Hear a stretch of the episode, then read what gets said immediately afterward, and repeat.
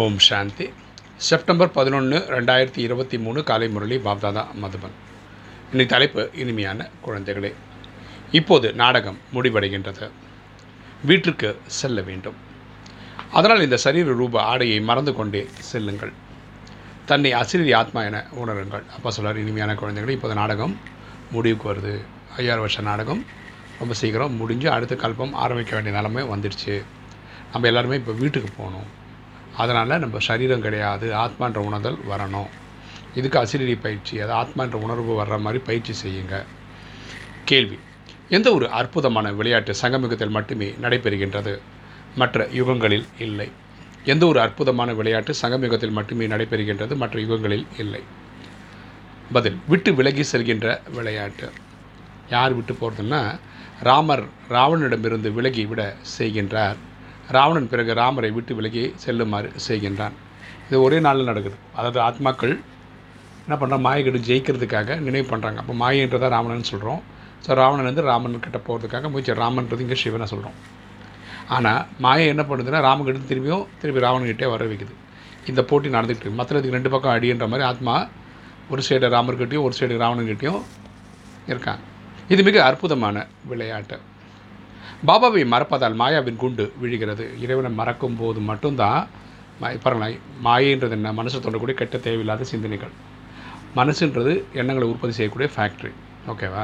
So நல்ல எண்ணங்கள் உற்பத்தி எப்போ ஆகும்னா, இறைவன் நினைவில் இருக்கும்போது வரும். ஸோ ஏதாவது ஒரு நினைவு தான் நம்மளால் இருக்க முடியும், ஒன்று நல்லது இல்லை கெட்டது. இறைவனை நினைக்கும் போது நல்ல எண்ணங்கள் வரும், நினைக்காத போது மாயை உள்ளே வந்துடும். அதனால் தான் பாபா அறிவுரை கூறுகின்றார். குழந்தைகளே, உங்களது சுயதர்மத்தில் நிலைத்து விட. நம்ம சுயதர்மத்தில் நின்றதுன்னா இறைவனோட குணங்கள் தான். KP², low, high blood pressure நான் வச்சுக்கிறோம். Knowledge, purity, peace, love, happiness, peace and பவர்னு சொல்கிறோம். இந்த குணங்கள் இருக்கிறது தான். தேகத்தின் கூடவே தேகத்தின் அனைத்து தர்மங்களையும் மறந்து கொண்டே செல்லுங்கள். நம்ம தேகத்தையும் மறக்கணும், தேகத்தோட ரிலீஜனை மறக்கணும். நினைவு செய்வதற்கு மிகுந்த முயற்சி செய்யுங்கள். ஆத்மாபிமானி ஆகுங்கள். இறைவனை நினைவு பண்ணுறதுக்கு ட்ரை பண்ணுங்கள். ஏன்னா 63 ஜென்மம் உடல்னு புரிஞ்சுக்கிட்டீங்க. திடீர்னு இந்த பிரிவில் ஆத்மானு புரிஞ்சுக்கிறது கொஞ்சம் டஃப்பாக இருக்கும். இன்றைக்கி தாரணை. ஃபஸ்ட்டு பாயிண்ட்: தினமும் ஞான அமிர்தத்தின் மானசரோவில் குளித்து எழுந்து ஆத்மா மற்றும் சரீரம் இரண்டையும் பாவனம் ஆக்க வேண்டும். தினசரி அமிர்த வேளையில் எழுந்து ஆத்மாவை சார்ஜ் பண்ணி, எப்படி நம்ம மொபைல் ஃபோனை சார்ஜ் பண்ணிக்கிறோம் மட்டும் தினசரி, அதேமாதிரி ஆத்மாவும் சார்ஜ் பண்ணிக்கணும். அதுபடி சரீரமும் தூய்மையாகணும், ஆத்மாவும் தூய்மையாகணும். மாயாவின் வழிமுறையை விட்டுவிட்டு பாபாவின் வழிமுறை பண்ணி நடக்க வேண்டும். ஸோ மாயாவின் வழி என்னது? காமம், கோபம், அகங்காரம், பற்று, பேராசை.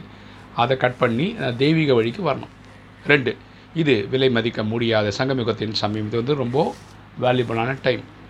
இச்சமயம் ஸ்ரீமத் படி நடந்து சேவை செய்ய வேண்டிய நேரத்தில், ஸ்ரீமத்னா ஸ்ரீனா உயர்ந்த மத்தனா வழி, இறைவசரோட உயர்ந்த வழிப்படி நடந்து நம்ம இறைவனுக்கான சேவை செய்யணும். உண்மையான வியாசராகி உண்மையான கீதையை கேட்க வேண்டும்.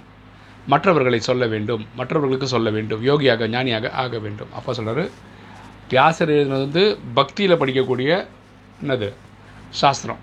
ஆனால் உண்மையான வியாசர் ஆகணும்னா என்னென்னா, பரமாத்மா சொல்கிறது தான் உண்மையில் உண்மையான பகவத்கீதை. அதை நம்ம கேட்கணும், அதை நம்ம ஃபாலோ பண்ணணும், அடுத்தவங்களுக்கும் சொல்லி வைக்கணும்.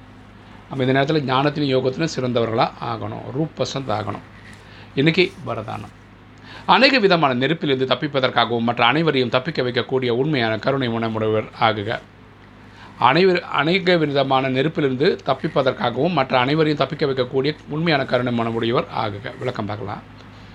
இன்றைய மனித குலம் பலவிதமான நெருப்பில் எரிந்து கொண்டிருக்கின்றனர். இப்போ மக்கள் வந்து துக்கத்தில் இருக்காங்க. பலவிதமான துக்கம், கவலைகள், பிரச்சனைகளில் ஆத்மாக்களுக்கு விதவிதமான அடி ஏற்படுகிறது. மக்கள் வந்து தொடர்ச்சியாக இந்த வாழ்க்கையை கொடுக்கக்கூடிய கலியுகம் கொடுக்கக்கூடிய ப்ரெஷரில் இருக்காங்க. இந்த நெருப்பு வாழ்ந்து கொண்டிருந்தாலும் எரிச்சலின் அனுபவத்தை ஏற்படுத்துகின்றது. இதிலே வாழ்ந்தால் கூட அவங்களுக்கு வந்து டென்ஷன் தான் தருது, எப்படா இது சரியாகுன்ற மாதிரி. ஆனால் நீங்கள் அப்படிப்பட்ட வாழ்க்கையிலிருந்து விடுபட்டு சேஷ வாழ்க்கையை வாழ்வதற்காக வந்துள்ளோம். நம்ம எதுக்கு வந்திருக்கோம்னா, தெய்வீக வாழ்க்கை வாழ்றதுக்கு, தேவதை ஆகிறதுக்காக வந்திருக்கோம். நீங்கள் குளிர்ச்சியான கடலில் கரையில் அமர்ந்துள்ளீர்கள். நம்ம இப்போது பரமாத்மா கிட்டே இருக்கோம். அதீந்திரிய சுகம், அமைதியின் பிராப்தியை அடைந்துள்ளீர்கள். ஆத்மா அடையக்கூடிய பரவச நிலை தான் அதீந்திரிய சுகம். அது அடையிறதுக்காக தான் வந்திருக்கோம். எனவே கருணமான முறையாகி மற்ற ஆத்மாக்களின் பலவிதமான நெருப்பிலிருந்து காப்பாற்றுங்கள். இப்போ பாருங்கள், நமக்கு வழி கழிச்சிச்சு, நம்ம அதீந்திரிய சுகம் அனுபவிக்கிறோம். இதே மாதிரி துக்கப்படுற ஆத்மாவுக்கும் வழி சொல்லணும். ஒவ்வொரு தெருவிலும் ஞானம் அளிக்கும் இடத்தை உருவாக்கி அனைவருக்கும் நல்ல வழி காட்டுங்க. நம்ம ஒவ்வொரு கிராமத்துலேயும் ஒவ்வொரு தெருவிலையும் சென்டர் ஓப்பன் பண்ணுறதுக்கு முயற்சி எடுக்கணும். ஸ்லோகன்: யாருக்கு பாபாவோட உண்மையான அன்பு இருக்கிறதோ அவர்களுக்கு அசிரியாவது எளிதாகும். யாருக்கு பாபாவோட உண்மையான அன்பு இருக்கிறதோ அவர்களுக்கு அசிரியாவது எளிதாகும். யாருக்கு அசிரியாவது ஈஸின்னா, யாருக்கு இறைவன் மேலே உண்மையான அன்பு இருக்கோ அவங்களுக்கு. ஓம் சாந்தி.